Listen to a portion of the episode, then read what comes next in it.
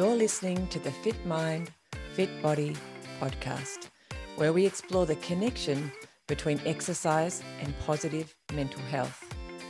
And our big mission, it's to help 10,000 women develop fitter minds and bodies in the next 2 years. I'm your host Michelle Frost. Let's get moving. Welcome to episode 21 of the Fit Mind, Fit Body podcast. Today we talk to John Claridge. In this episode, John shares what it's like to run and live with chronic fatigue. Enjoy. Well, today we have a very special guest and a good friend of mine for many years, Johnno Claridge. Welcome to the podcast. It's so good to have you here. Thanks, Michelle. Pleasure. So, not everybody listening to this may know you, though. Most people in Tassie in the running community probably have a good idea who you are. However, uh, not everybody who listens to this podcast lives in Tasmania. I know it's a shock, but it's true.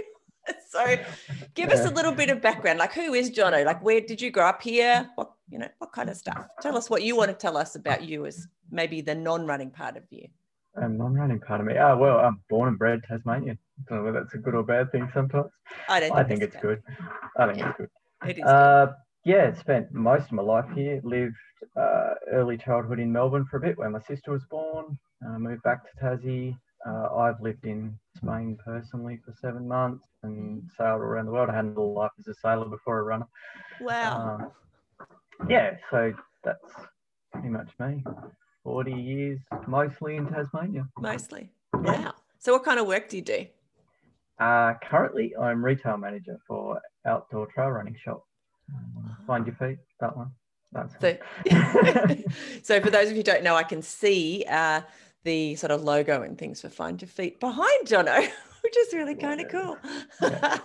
so, running has been a big part of your life. For how long would you say?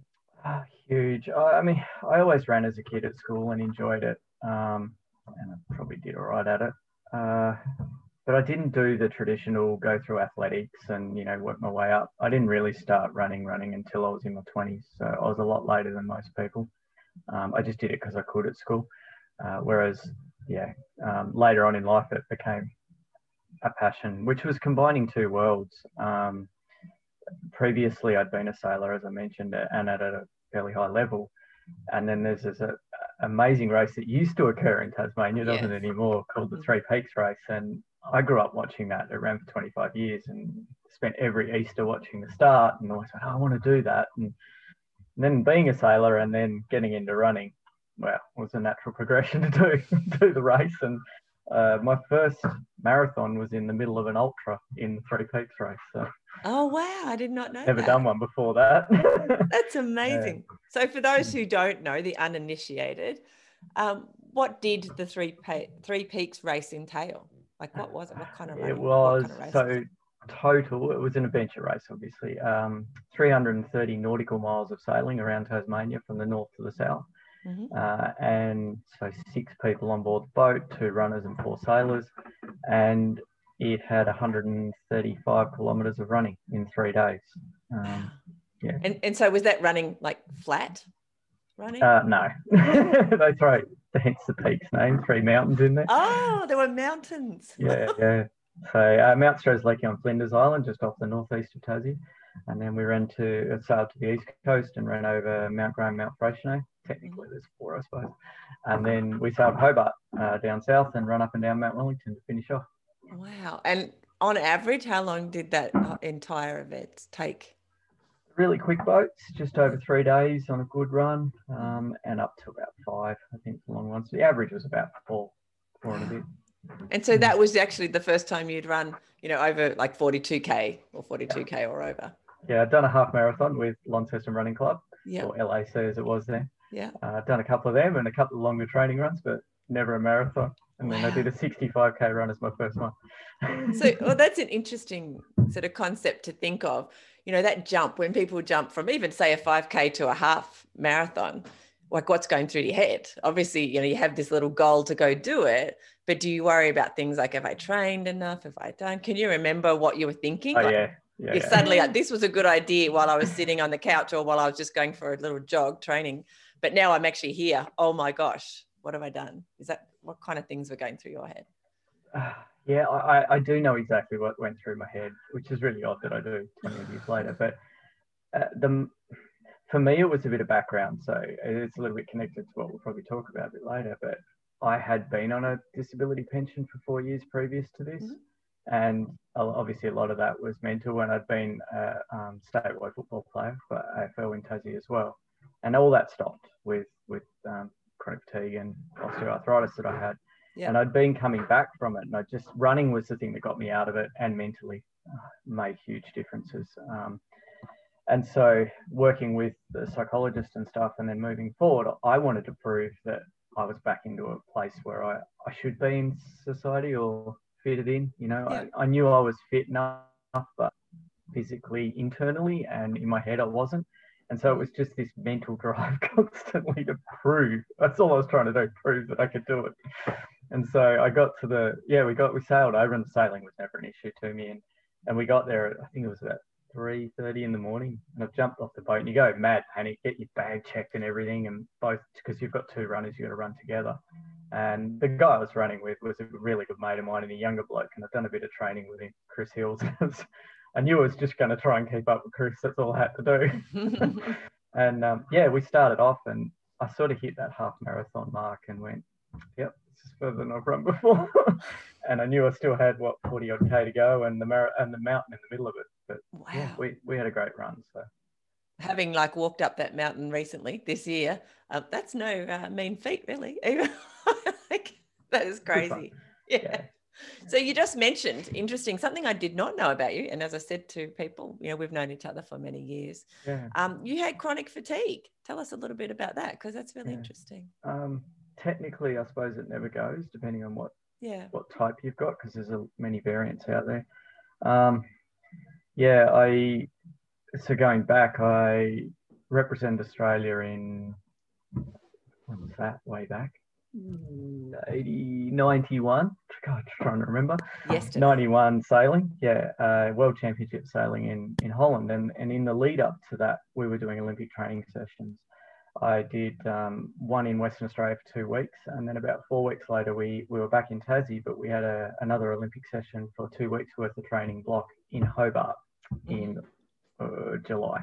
Yeah, so you're pushing, pushing, working hard. And it was pretty cold. It was snow on the mountain, and wow. yeah, we weren't spending a lot of time out in the water. But because of the heat difference between WA and Tassie and the two weeks on the water, I obviously suppressed my immune system quite a bit. I was only mm. 11, going on 12 at the time, and being a kid, you didn't think of those things, and we just pushed through. And I got quite sick, got a cold, got quite sick before I went to Worlds.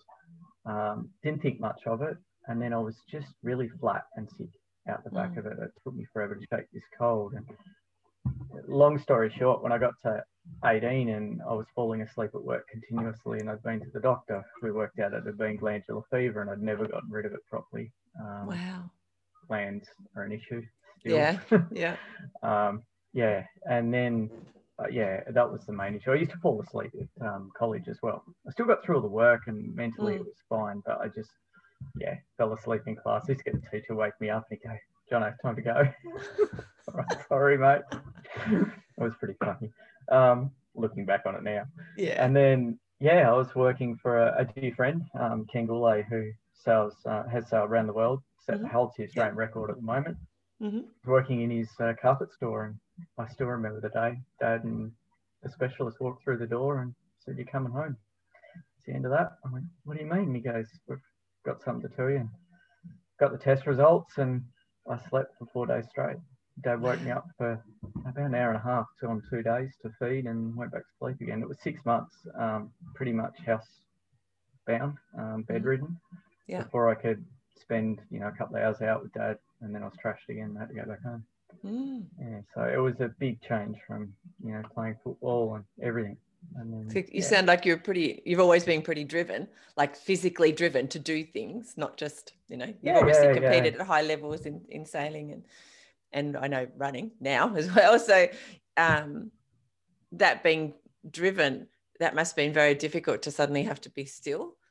even like though your body was making you anyway but that what that's doing with your head because that that sort of ties into the identity stuff we often get talk about in this podcast Yeah, absolutely. I mean, my grandfather, a big impression on my life, both of them really, but but mum's side of the family. He, um, you know, he always he always had lots of little mantras, and one of them was, if a job's worth doing, it's worth doing well. Hmm. You know, so I I approach that with everything I do in life. If I, I everything I try and do, and if I don't do it well, I kick myself. Yeah. Might sound a bit angry to everyone else, but it's actually me kicking myself in the background. so you're your own worst critic is what Oh, for sure. Yeah, I kick Yeah. myself constantly, and I get, you know, and that that leads to a little bit of depression and, and self doubt quite regularly. Um, but that was that was the toughest thing. When, when I realised that there was something wrong and I accepted that that was what was wrong, it took me a while to do that. But that was so tough, just laying. And I had so many people say, because at the time, chronic fatigue was a real unknown. The only example of it we had in the limelight was Alastair Lynch, the footballer, and and that was fine, except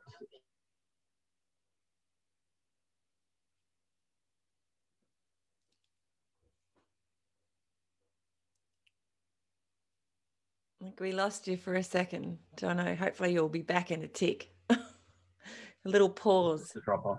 yep there you're back Yeah. again Yeah, yeah. Here we go. Sorry. you you're back. So you were saying um, that it was at Alastair Lynch. He was the only example in the community that had chronic Yeah. fatigue at that yeah, time.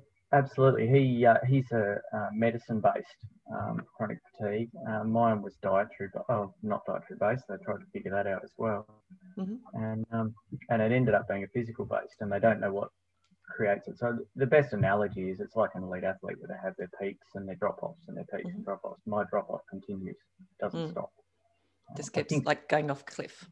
yeah Mm. and i think i'm i think i've worked it out now enough to balance it i Yeah. know what can bring me back um, but yeah at the time it just did my head in laying in bed and everyone's telling you it's a mental issue and you're trying to go oh I can't be. I know I want to get up. I'm trying to get up, but I can't. Yeah, you just I, the, hard, the easiest way to describe it for me is when you've had that really long, hard day where you've gone and done something, you just sit down and you feel like you're melting a bit Mm, exactly what it felt like, but it didn't stop. You just continually felt like you were melting, yeah, and it just couldn't couldn't get enough to get back up again. that Yeah. becoming a part of the furniture or the bed or the wherever you're sitting. Yeah, yeah, moment. absolutely. Yeah, yeah, Mhm. Yeah. Feel that after a hard run sometimes. yeah. Just don't Yeah, I still get it. I get worried that it's that, not that. Yeah. you know, Yeah. just recovering from a hard run. Yeah. So, um, so that's obviously a shadow that you feel like is always around. Like you're mentally aware of it now and and physically aware when the symptoms are around. And you, how do you cope with that? What do you do? Most of the time, I think I'm on top of it. Sometimes I'm Yeah. not, and you know, I get a little bit short and sharp with people, and Amy pulls me into gear, and I go, "Oh, yeah, okay, I'm tired and I'm cranky." Yeah. Um, and then I realise that you know it's probably something underlying, and I, I am dropping off. Um, a prime example is it really hit home again two weeks ago. Um, we had Amy and I had our, our second Pfizer um, Mhm. jab, and you know I would not have it, but yeah. went and had it. And Amy had the typical reaction where she was three days looking like she was hungover and felt horrible and feeling sick. Bit fluid. I didn't really, yeah, Mm. and I didn't really have an action, a reaction. I Mhm. had a slight headache and it was all good. But then a week after that, I started to feel pretty flat. And Mm. then for that week, it was just horrible. I could get through a day normally, but if I pushed it all, nothing. No. Yeah. Um, and then we went to go to do the Freycinet um, 29k run. I was meant to do it, signed up to it. We went down the night before, um, and Amy and I went for a walk around the 11k loop. I was 5k around and trying not to fall asleep, Wow. literally falling asleep while I was walking. No. Yeah, and so we got back and I slept and I thought I'll sleep on it, see how I feel when I wake up. And I woke Mhm. up and 6:30. I sent a message to the event organizer and said, "Sorry, mate, not coming." Not happening. He drove home. Oh. but at least you recognize that and that uh, like a lot of the stuff too that i think goes on in our head that ego thing that even when we know you know you know because you, you've lived with this condition now all of your adult life by the sound of it you know what the symptoms are and you know what's going to happen if you push and push and that is you know you'll be out for much longer than a few days or a week so you have to that has to overcome the ego you know they dropping out of a of a um, an event and things like that, which Yeah, is which is great that you were able to do that. I reckon because a lot Mhm. of us find that challenging. Very That- challenging. yeah, especially, and I can only imagine those of you. You know, I'm just an average kind of runner, and but those that have that extra layer of, you know, being able to get a place or whatever quite regularly in those sort of events, it, the ego must play even more of a havoc in your mind if you're not careful. I would assume. Uh, yeah, absolutely. I mean, Amy, partner. Yeah. a little Yeah. bit with that. Yeah. Um, I, I think I think it's sort of that drives one of the mantras that we have with our um, well, we're training, coaching. Mhm. It's nearly mentoring now. I don't Yeah. do a lot of coaching anymore. Um, yeah. I've got too much other stuff on. Really. but- a little bit. Um, but a bit of mentoring more than anything, and I still do that regularly. But but one of the things that I've always said when people come to me is, uh, and this goes, I think I, I like this because I feel that this is um, something that everyone should take on board, and that is that when they come to me and they ask me for advice or coaching, the first question I always ask is, are you here for the next race or all of them? Mhm. And if the answer is the next race, then I'll guide them to someone else. because Mm. I'm not here for that. I'm Yeah. here for a lifestyle, all of the races. I want to be able to get you through them all. And, you know, if there's one aim one, we'll try for it. But it's not the end of the world if you don't make it because there's plenty more. Yeah. And that's the way I look at it now with my own running. I have to. Yeah, that's a good. I really like that actually, because that that does put the ego in check a little bit too. You know, I mean, and we all have ego, irrelevant actually. If we're going to finish um, on the podium, that it's still that I want to do better than I did last time, or I feel like I let myself down, or whatever it is. It's all those conversations we're having in our heads. So that's a Mm. really good way to to put it. I reckon. I love that. Thank you. So um, with with um with your chronic fatigue, and then you were saying um, another condition as well that you Yeah, have. I've got osteoarthritis, hereditary from dad. When did you, thanks, Dad. When did you pick that up? Like, when was that Uh, diagnosed? Same time. Okay. Yeah. Um, I've always had clicking joints and, Yeah. and pain a bit um, and never thought much of it. Um, the doctors have talked to me quite regularly that I've got a fairly high pain tolerance level and, and obviously a reason I can push through to failure, Mhm. which is, it's great, but it's also a detriment. So that's why it's really hard for me to gauge where I'm at. I've got to keep on top of that. Yeah. I probably lean the other way now and I'm trained and Amy Yeah. doesn't like it. That's the way I am. Um, but yeah, I yeah, I was diagnosed in '98 with both, and we went back through medical records and, and stuff from accidents I'd had previously, football and car accidents and stuff, and yeah, it's been there the whole time. Just So didn't know. How does that manifest itself in your daily life? Um, so as I get older, I'm going to experience more issues with it. Yeah. Um, it hasn't been too much of an issue. I can deal with it pretty well at the moment, but but osteo is just the breakdown of the joints, basically, um, Yeah, so- fluid within the joint. You know, like knees and ankles and things and hips, I guess will start to, you start to Yeah, feel they, them they more do. before the, well, okay, you already start to feel them a bit more than, than some people. Hands ache pretty regularly, and that's one of the, you know, it was one of those reasons up until um, three months ago. I was a bus mechanic. Um, I worked with heavy machinery and and a and a, a um, marine mechanic before that, and it was a pretty big factor in deciding to change careers completely. Um, Yeah. I needed to start to look after myself. I'm 40, and it's really starting to hurt. You're 40. Well, I need to do it early instead of doing it later when I can't do anything. It was funny because you said before something about you're a late starter in your 20s And I was thinking, I've just interviewed um, a lovely lady called Betty who's 77 who started when she was like 48 or something. And she's, you know, uh, getting all these records and things, her age group as well. So it's quite interesting. Uh, it's all very relative, isn't it? It, it is, especially when you grow up with, you know, the front of the field that have all done it since they were five or six. yeah, that's that's true. That is true. Yeah. So when you started running, just going back a little bit, that Mhm. like as a as an adult, this was after you were diagnosed with these um, two disorders or whatever we call them. Um, Yeah, about three, three and a half years after. I'd started a little bit of running with the club about two and a bit years after I was diagnosed. Mhm. Um, and then obviously worked up to the half marathon with the running club and enjoyed the three peaks so much I jumped in and yeah, had to go with that. But Why do you think you started running versus cycling or jumping off mountains with a parachute or whatever? all the other things you could have done? Uh, lots of reasons. I know lots of athletes, um, and I also know that you know running is the simplest form of movement at the end of the day, extended from walking, um, extended endurance movement. Mm-hmm. I, I sort of was already in that with a lot of my friends who'd done three peaks a number of times and multi-sport events and yeah. Tamar Valley Classic, which is another little race we used to have here. Mm-hmm. I was involved in that. So it was just a continuance of that. But to be honest, the other main reason I never talk about this with anyone is cost. Yeah, that's right. When I when I started in my uh, online business, as you know, like back in 2002, yeah. I really wanted to sell things to runners because it was my passion. I could talk mm. about it all the time, and I wrote a book and I did all this. But runners don't spend, or at least back then, they did not spend money on anything no. apart from their shoes. Yeah, like yeah. that was if they spent it on that. I think I think it's changed now. There's a lot more gear and there's a lot more maybe the internet and you know we've got lots of influences from everywhere. I think it has changed a little bit, but certainly you know back in the 20 years ago, we, they certain runners were not big on spending money. So. And, and that uh, that 18 to 22 year old mm. age bracket's pretty much where you got nothing. So Running's yeah. the easiest. Running's I just yeah. need a pair of shoes and I yep. can almost get away with a pair from Kmart, but not quite. And wore my footy boots and the jersey it looked awesome when I first started. Hand me downs try a running top was my first ever one. Wow. Oh, dropped off again just for a second. John, I will be back. Uh, don't fear. I can see him frozen on the screen, but um, I'm sure with oh, there he goes. Here he goes. Yeah. Johnno's actually, I think, underneath or behind or whatever the shop, and Goodbye.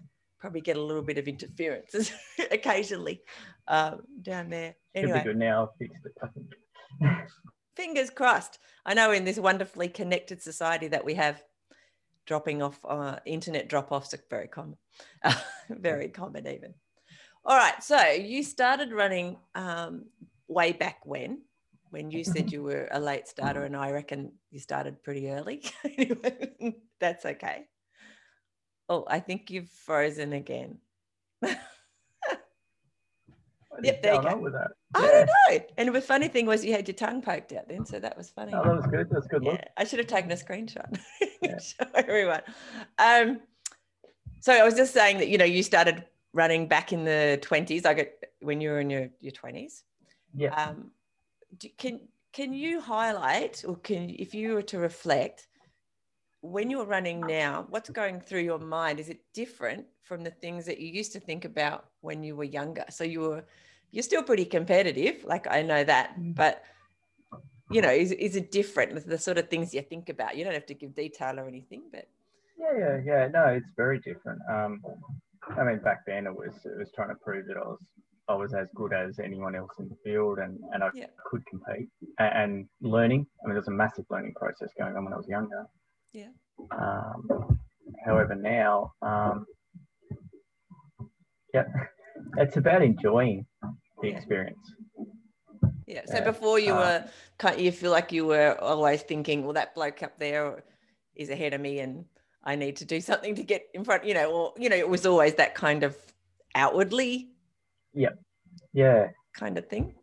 That makes sense. And now, now it's uh, it is an inward and what I'm experiencing within my mm. run. Um, mm. uh, you know, fitness level always dictates how well I'm going to perform. Yeah, whether I'm true. trained or not. Yeah. Um, so, or how much pain I'm going to go through, whether it's really going to hurt or not. Yeah. Um, but, but yeah, I, and that's probably why I've always been a trail runner at heart. I love road running as well because I love the mm-hmm. speed, but to be honest, it's trail running for that reason because it's that outward that, that, that comes in. You get mm. that um, that feeling of you know being in nature and, and being in touch and immersing yourself in the environment, which you mm. just don't get normally. Yeah. So in the trails, you're talking about like getting. I mean, I know we, the kind of places you guys go. You don't just go have a run down the beach, or you know, some people have trails because they're in their park in their suburb, but but your runs are kind of a bit more wilderness. Would you say? Yeah, a little bit more. yeah, yeah, yeah, yeah. Wild experiences, I should say, not trail runs. it, it is funny you say that. We um, we have a race here in Tasmania called the or the Overland. Well, everyone knows, most people know about the Overland Track. Um, it runs on the Overland Track, so it's 82 kilometres, the Cradle Mountain Run. and uh, I drove the bus for that event most of the time, and I, I've run it a couple of times as well. And it's amazing how many visitors to the state cannot believe, and they comment, constantly comment about how technical our terrain is.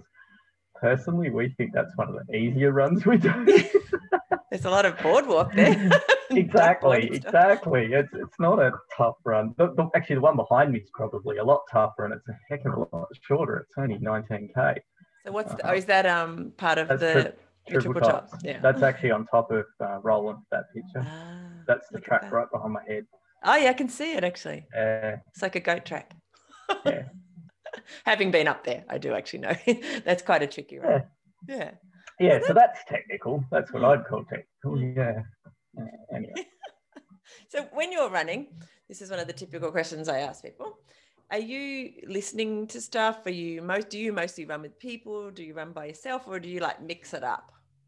I do mix it up a fair bit. Um, I don't like running with music. I know a lot of people do. Mm-hmm. Um, I find it drives me internally too much. Um, yeah.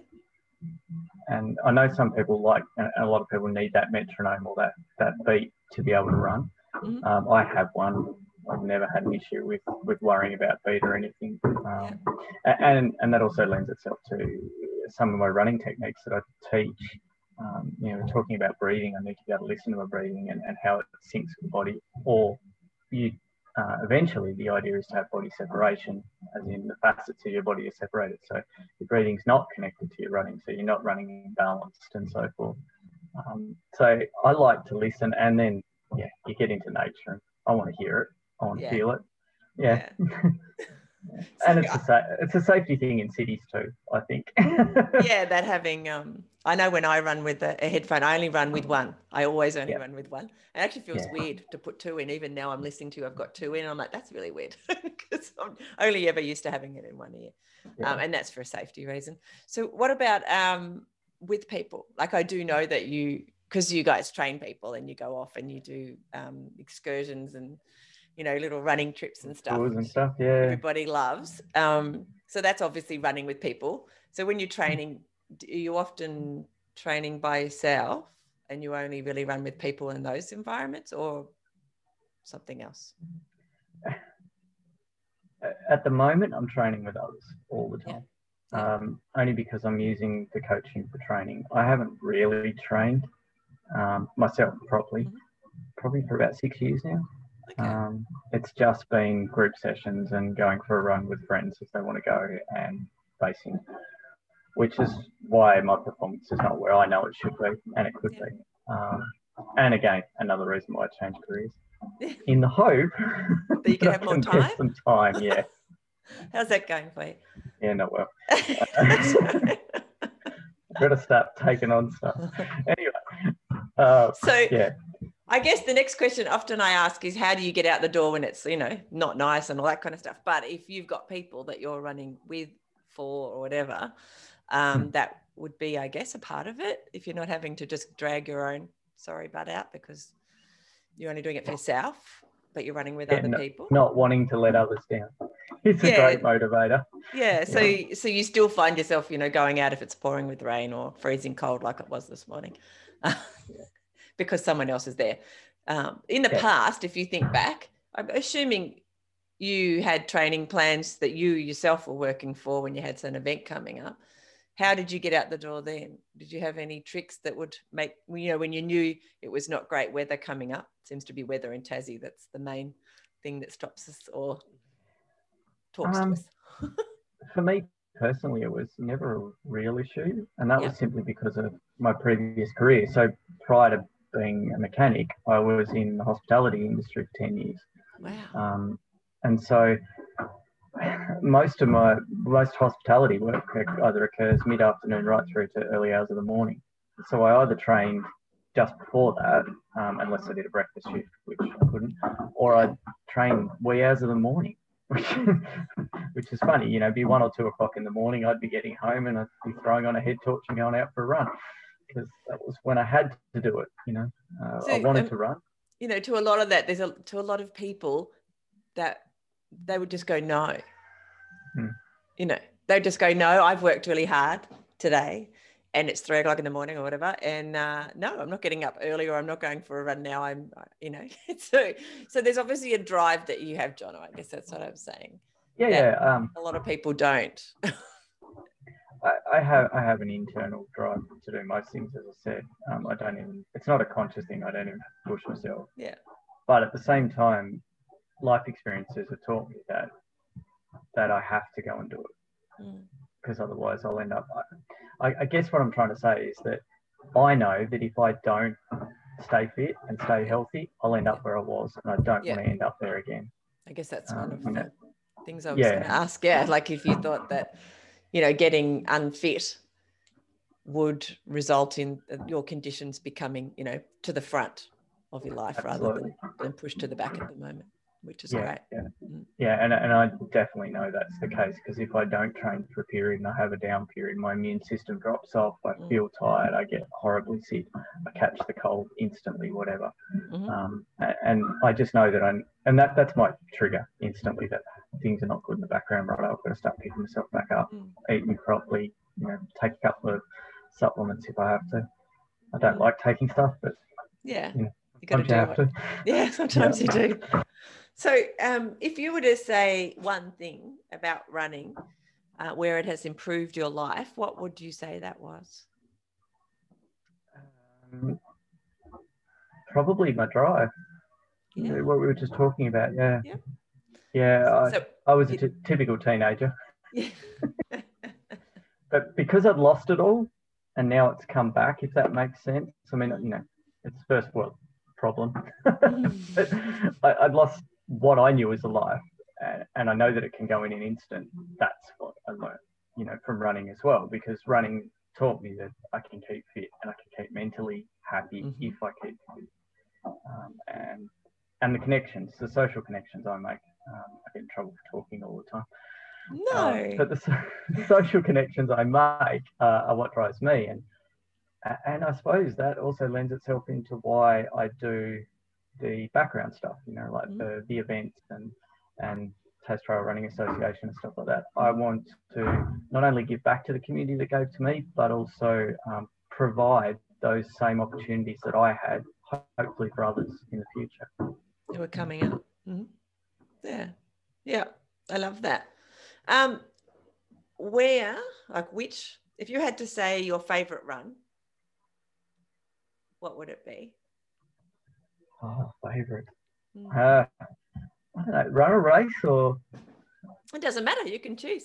Well, you can have two if you really had to choose like a race and your training run or something you really wanted. Yeah, well, well, my race is the one that's right behind me, the triple tops. Yeah. Um, that's sort of my distance too. I mean, I can do ultras and I've done plenty of them, but 20 odd Ks about where I'm probably suited to. That's what you like. yeah, yeah. Um, but, actual runs, I mean, you know, Overland Track's amazing. But I'm going to say something a little odd, actually. Mm. I'd say the one that you just went did, Strzelecki on Flinders. Yeah. Yeah. Okay. To get there in the 65 is horrible because it's all road, but the actual mountain itself, the, the yeah. 5K up and down, two and a half up, two and a half down, that is beautiful. And, and probably because I've got some of my best ever memories from that. Um, my third race, I think it was. Uh, yeah, third race. We we we set our record up and down. Then we did uh, an hour 26 up and down. So we wow. descended in 24 minutes. But we actually stopped at the top two and a half, nearly three minutes. That is well. actually what I was going to ask. How do you actually take in all of this beautiful surrounding when you're yeah. racing it? Uh, no, I always do. I get in trouble for that too. Take photos, stop. Got to enjoy it. I don't care if That's I'm right. out in front or not. Exactly. Um, but yeah, we, we stopped on the top of Strzelecki and it was right on daybreak. And the beaches were just getting sun hitting them and they were lighting up underneath us, which was amazing. It was like someone was turning lights on on all the beaches. And then off in the distance, looking northwest, I could see the silhouette of the skyline of Melbourne, the, wow. the uh, skyscrapers. And yeah, it was just really surreal. No wind, dead calm, and just this beautiful moment that, that Chris and I shared up there. And it's pretty awesome. So we stopped for 20 minutes and then we took off again. That's amazing. Yeah. So I guess there's moments like that that can never be uh, taken away. They're those kind of moments that we all look for when, and you never quite know when they're coming, which actually um, brings me to another question I haven't asked for a while um, in these calls, but um, that runner's high, we call it, I don't know what we call it. So you probably had a combination of being on top of a mountain, so you were physically high.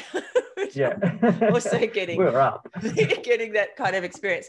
But I know that I've had, you know, plenty of times where you just that feeling like you could run forever and mm. it's very empowering and doesn't really there's no rhyme or reason about when it comes or i'm mm. often a bit fitter than than say if i'm just you know coming back if i've had a little bit of time um, off sort of longer running or something but yeah how do i'm assuming you guys feel that quite regularly because you do so much mm. and is it more often in nature you know what's your experience with that runner's high as they call it which i think is a bit different for everyone yeah, it is different, and, and find there's different runner's highs too.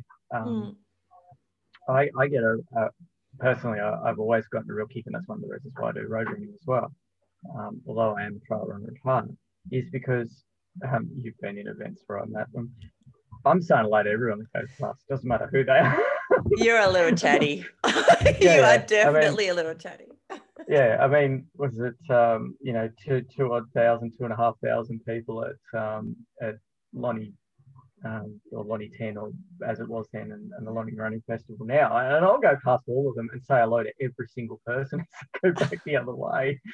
And that empowers me. It makes me feel better. Um, yeah. Yeah. I, I, don't know. I get this high out of yeah, people acknowledging me and me acknowledging them during the run because I've had people come back to me afterwards and say that was so nice that you took the time out in your run to say hello to me.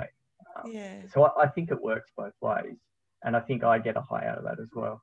Mm-hmm. Um, but on the other side of the coin, yeah, to be completely immersed in, and we're pretty lucky in Tasmania, in amazing natural places that we have, way off the beaten track. Yeah. Um, where there is absolutely no one. You know, there's probably been no one for if ever, but probably yeah. for a good, you know, week or month or a year even. Is just yeah, amazing to know that you're probably one of the few that have ever stood there or gone there. Mm. I think that's what makes a few of the places in Tassie special. Mm. Yeah. And they make it. I mean, there's actually no words. I think often for some of the stuff we oh. feel when mm. we're out there, um, you know, doing our running, moving through the environment. Um, it's quite hard to describe sometimes the things that we're thinking. I, I think the Aboriginal, you know, our traditional owners actually describe it really well in its connection with country. Yeah, that's true. Yeah, I mm. like that. That is true. I think I that's what we're feeling. yeah, like a connection yeah. with our environment. Um, hmm. and it, you know, there's a lot of people who say that that there is the connection between the environment and us. We're actually just part of it. It's not even it's just that a lot of us don't acknowledge it because for, for different reasons, we're very busy, we're living in concrete jungle, whatever. But yep. we're actually, um, we are actually just part of the environment. We're actually just like the trees. We just move a bit faster. That's right. I said that to someone a while ago. We were talking about this, and I said we are living beings. I think we all forget that bit. We, yeah. you know, we live just as much as the plants and animals do exactly. as well. Exactly. Yeah. We all have that have uh, energy, like a, uh, the scientists come up with that. There's, we're all just mm. energy, whether it's us yeah, or even rocks have energy. It's just that it's not moving fast. yeah, no, the vibration is very small. absolutely, I've always said this for a long time: is that you know people talk about plants and rocks and stuff, and and they're just static, but are they? just because they can't express yeah. themselves the way that we express ourselves doesn't yeah. mean they don't talk or communicate. We know yeah. the plants do. oh yeah, yeah, totally. Yeah, yeah. yeah. In fact, so, you know, we can see that. Um, but even things like you know the the rocks, which were you know you think of as being quite static compared mm. to a tree, for example. Um, yeah, the science does show that they have their own. There is energy in there, like the oh, atoms oh, yeah. and stuff, at the molecular level, and you think, oh wow. So they're probably just moving really, really slow. Like we just never, or maybe they don't move at all. Who knows? But this, they still have a vibration slash energy. It's still there. I mean, uh, do this silly thing, and I've always done it when I go trail running. Um, and I run it because I feel that I'm disconnected with the shoes. we're not part of the nature, like we're not connected to it like we should be. Um, and unfortunately, I can't run barefoot. I wasn't brought up enough that way. But but when I go trail running, and I always have done, the first thing I'll do is first big tree I go past is I put my hand on the touch. And I, I, I don't I do know, that too. I don't know whether it's anything, but I feel like I get something back out of that. You know, whether there's there's a connection or it's immediate or it comes later. Um, but I do exactly the same thing, like on triple tops behind me, um, with the rocks, mm. bare hand on a rock, yeah. and just a moment to pause, not mm. just touch it and pull away, but pause. And anyway, it's just my little thing I do, and I feel better for it. It works for you. yeah. that's that's what counts. It's it works for you.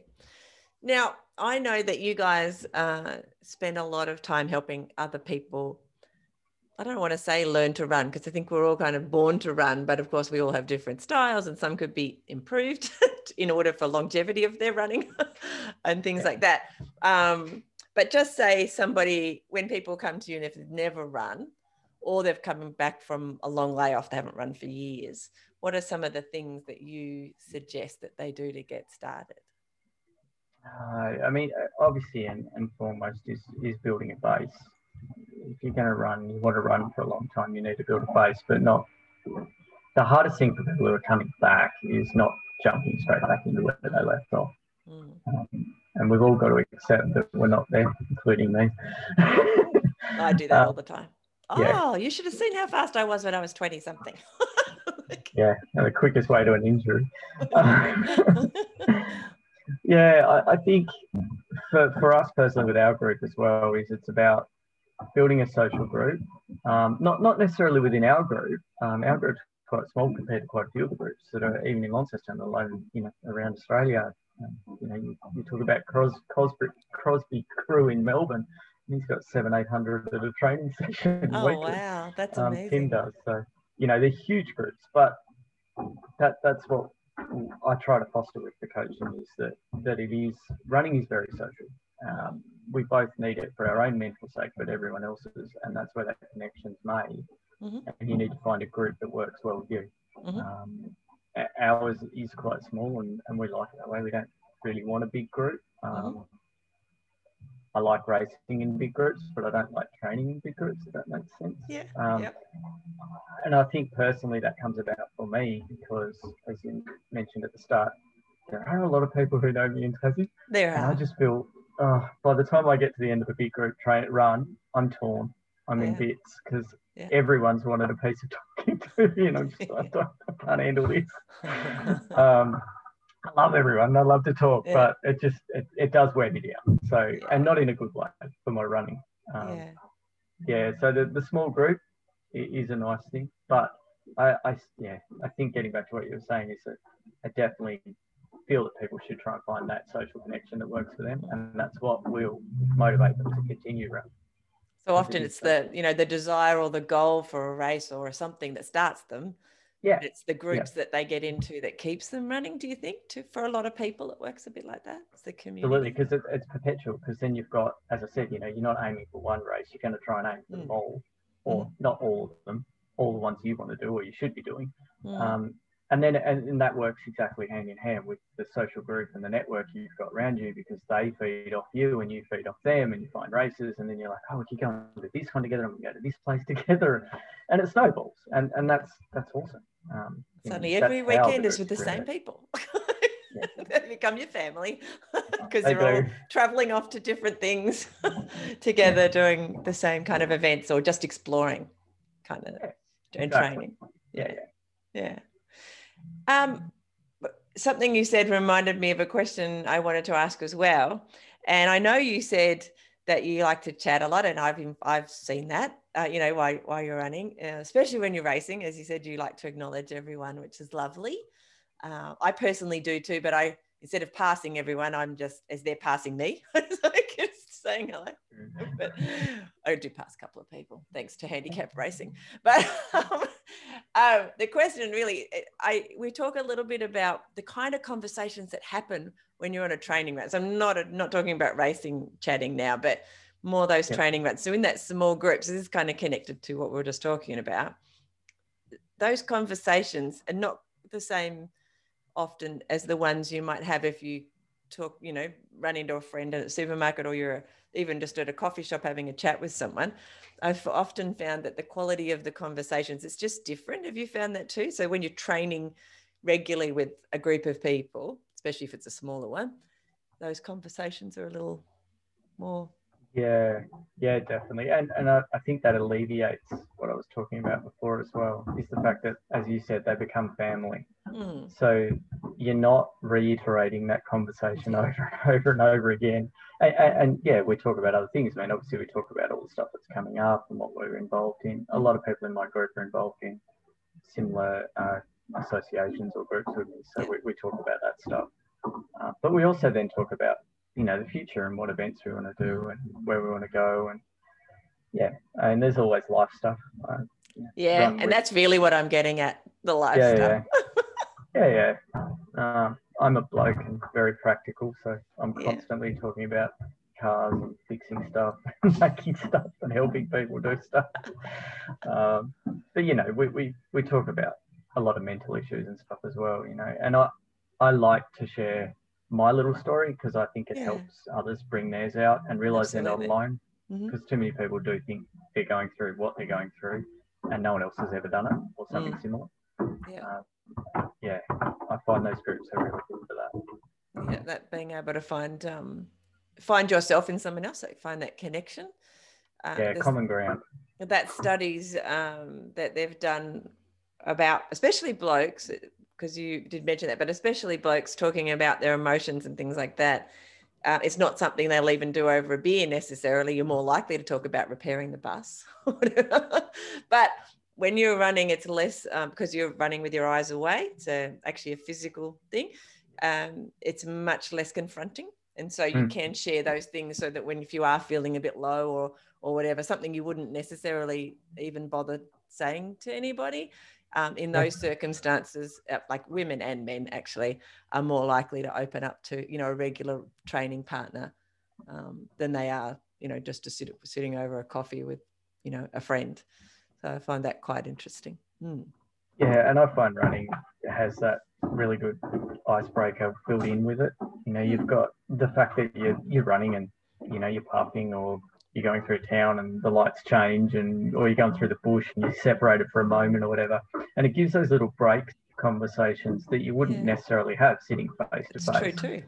yeah which means you get that that little time to think in between you know you're not just trying to blurt something out or you're not that person's not feeling under pressure to just say what they have to say right there and then to either get rid of you or, Yeah. or continue the conversation yeah so oh, I that, like that. hadn't thought yeah. about that part of it, but that's so true. I'm very good at coming up with questions if I'm puffed. yeah yeah yeah yeah, Because I yeah don't so they to can talk. talk and you don't have I just listen.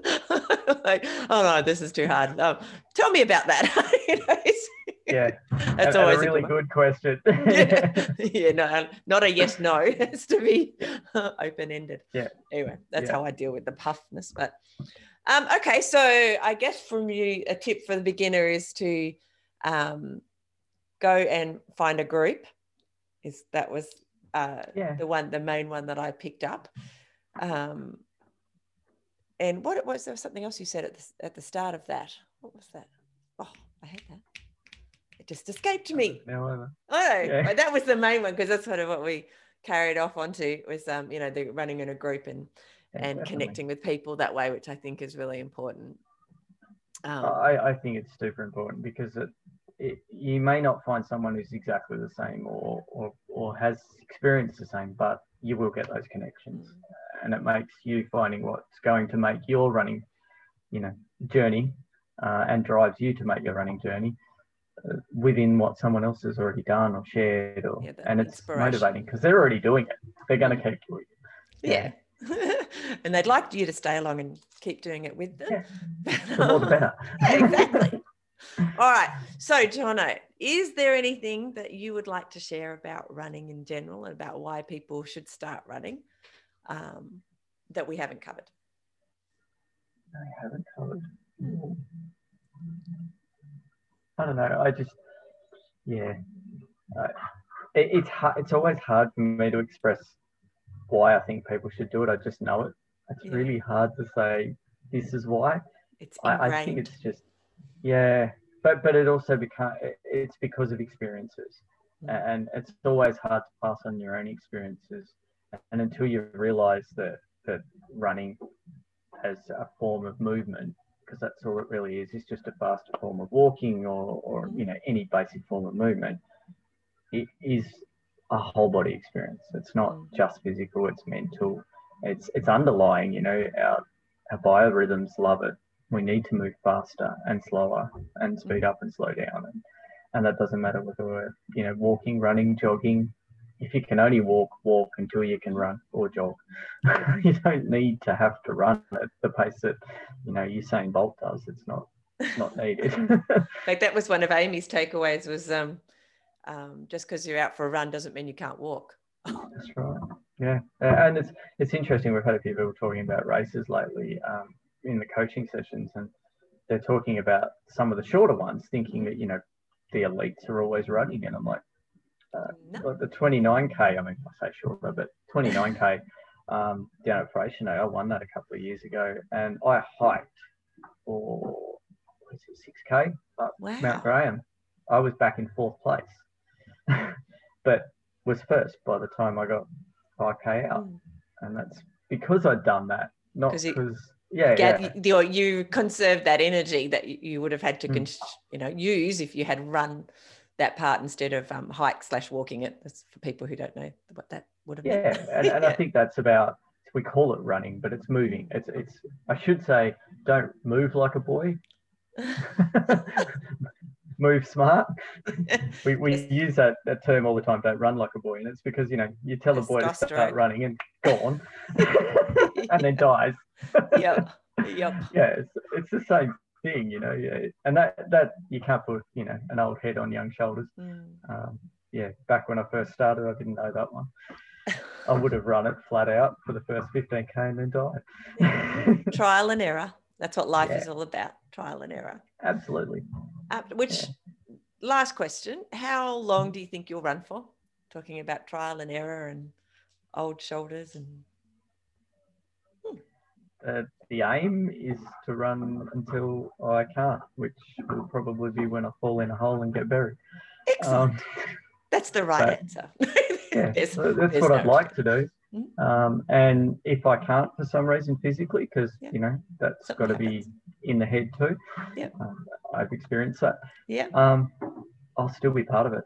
I still Yeah. want to be part of it. you'll still stay Um, connected. Yeah, definitely. I still want to pass on knowledge and help others to, have that same experience or Yeah. similar experiences. Yeah, I, I find it amazing. Like we're all so fascinated and and in love with this thing that is just a natural thing that we should all be doing. Mm. Like you know, Yeah. it's like walking. If you can walk, you should be running. Exactly. it's as simple as that. Some people say I'm black and white. No, it's true. It is. It's it's just the next step. It's just moving, walking faster. That's all it is. exactly. And for We're longevity and good health and, and all of that, and to Yeah. enjoy our lives. And, you know, who doesn't want to be able to walk up the stairs without puffing? For, Yeah. for example, with the groceries. Like it's just simple things. It just makes even, I think I came up with something the other day that when we run, we give our life more capacity, that we're able to, we just can do so much more. Mm. Mm. And, and then it's it's no different to the vices in life, you know, like smoking, drinking, and so forth. Yes, they diminish our lives, but running adds to our lives as Mm. well. Mm. So it's physically and mentally, and it works both ways. Um, I think, yeah, there's a few things that we do as vices, and we many of us will probably never get rid of them. Um, but there, there are things in your life you should should do. I think you should um, that, that add value add to it, Mm. not not detract. Yeah. We're not here for long enough. No, that's right. You realize that, at least I'm quite a bit older than you. I realize that for sure. Oh, I know that. anyway, Johnno, it has been an absolute delight to chat with you, and I've learned more about you, which has been wonderful. I really enjoyed it. So I do thank you for sharing yourself on the podcast today. Appreciate it. And I know it'll inspire heaps of people, especially our little rants about how we everybody should be running. Um, should be definitely. so um, stay on, but um, I just want to say thanks uh, again, and I, I'm yeah truly appreciate your time. My- My pleasure, and thank you for asking. And of course, if anybody wants to get hold of Johnno and Amy who run Ultrain uh, and also look after the Find Your Feet store in Launceston, um, I'll put the links on the, the show notes too so that they can Awesome. connect with you guys as well. All right. stay there, but I'll um, I'll say goodbye yep. for the podcast. Thank you for listening to the Fit Mind, Fit Body podcast. For a bunch of resources to help you get and stay fit, head over to the website fitmindfitbody.co and I'll see you there. I'll also be back here once a week. Bye.